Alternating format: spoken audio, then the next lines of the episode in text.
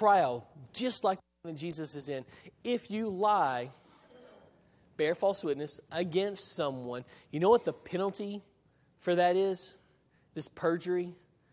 It's not, it's not a fine like we would think of it today. It's not a jail sentence like you might think of it today. It's death. If you bear false witness, the penalty is death. So the people who are putting Jesus on trial are really the ones who are worthy of death. You see the, the irony, Mark? Every writer has their own style, their own characteristics, their own personality. Mark is really ironic. And so as you walk through Mark, you see ironic things like this popping up. The people who are putting Jesus on trial for death. This is a capital uh, case. The people who are putting Jesus on trial for death are actually the ones who are deserving of death themselves because they're trying to get false witnesses uh, to testify against them. But you find in verse 56, the testimonies didn't agree. So these guys weren't even smart enough to get their stories straight before uh, the trial starts. Verse 57 And some stood up and bore false witness against him, saying, We heard him say, I will destroy this temple that is made with hands, and in three days I will build another not made with hands. Yet, even about this, their testimony didn't agree. So they're right. Jesus did say that, right? Was he talking about the temple? Because that's what they're talking about. They're saying he's talking about destroying the temple, which against Judaic law, if you're a follower of the law of Moses, would be incredibly offensive to you, right? This is God's house. This is where God's presence resides, right? In the temple. Anybody talking about destroying it, you would automatically, just by the nature uh, of your relationship with God and what they're saying, you would automatically be pushed back hard against them. And that's what the Jewish people are doing here. Jesus isn't talking about the temple. If you go back and you look at the context in which he's talking here, he's talking about his body. He's talking about the exact event that's going on right now. They're going to destroy his body, and in three days, he's going to rise it back up again. Notice also that the charge against Jesus throughout this little section we're going through today, underline these or draw stars next to the different types of charges these guys pull out at Jesus. It's, it's like they're, they're reaching out into, the, in, into left field, so to speak, and, and just pulling everything they can think of against him. And so they find some people that say, hey, yeah, he, he, was, he was talking about destroying the temple, and that's bad. Nobody should destroy the temple. And so they, they, they accused him of that, but then the guys that were, that were bringing the testimony, they couldn't get their story straight. Uh, they, they, they weren't all agreeing. and so they're going to drop that charge and they're going to come up with a new one in just a second. But under, underline that maybe in verse 58, this, this, this initial charge. And verse 60 says, And the high priest stood up in the midst and asked Jesus, Have you no answer to make? What is it that these men testify against you? But he remained silent and made no answer. Again, the high priest asked him, Are you the Christ, the Son of the Blessed? So the charge has changed, hasn't it? They're not, you're not going to hear any more about the temple. They're not going to hear any more about Jesus destroying the temple right now.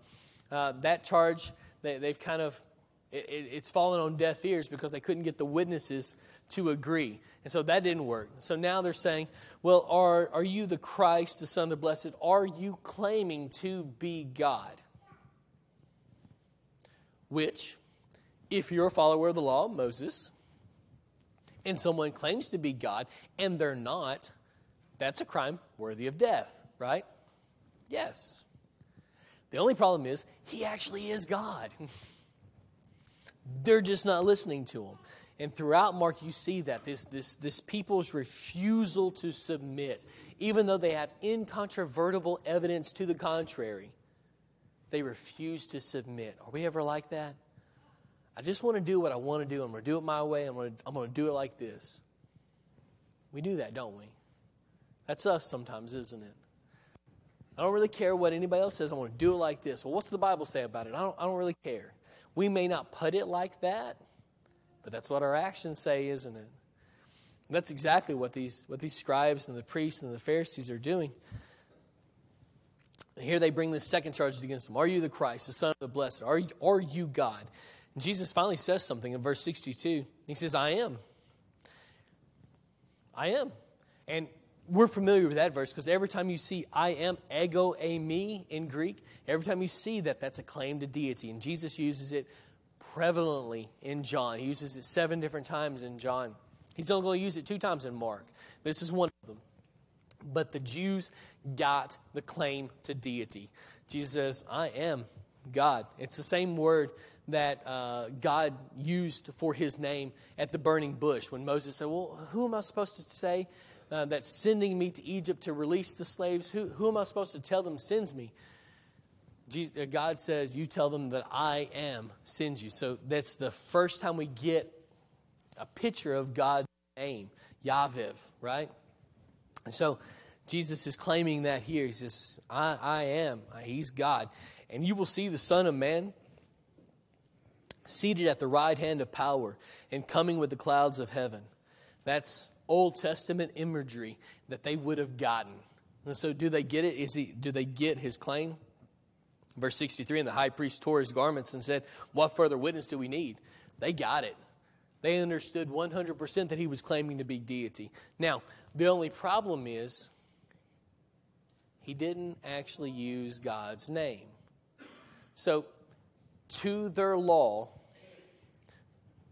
to their law, for this to be a capital crime, he has to use God's name. He has to literally say, I am Yahweh, I am Him.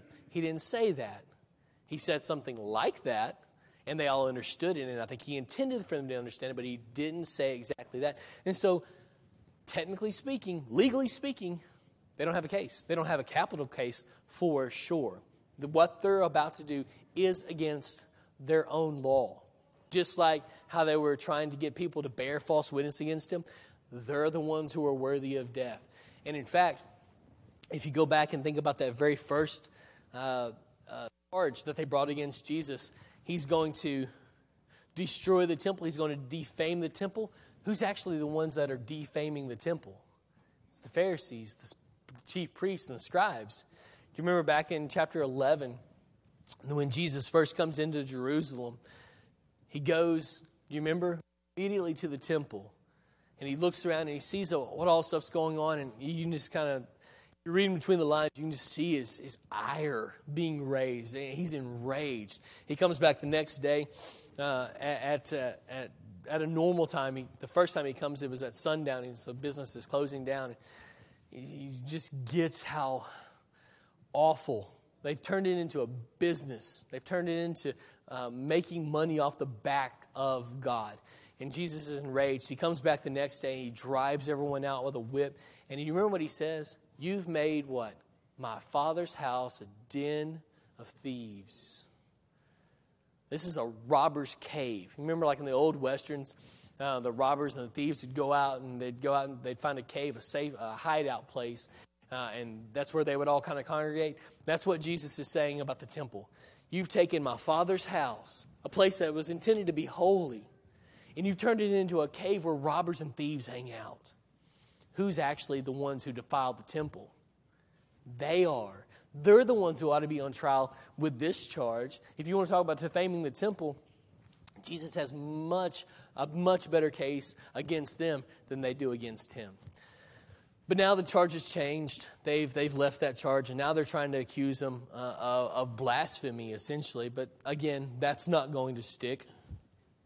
Although he's going to be killed for this, although the charge is going to change again. Look in verse 64.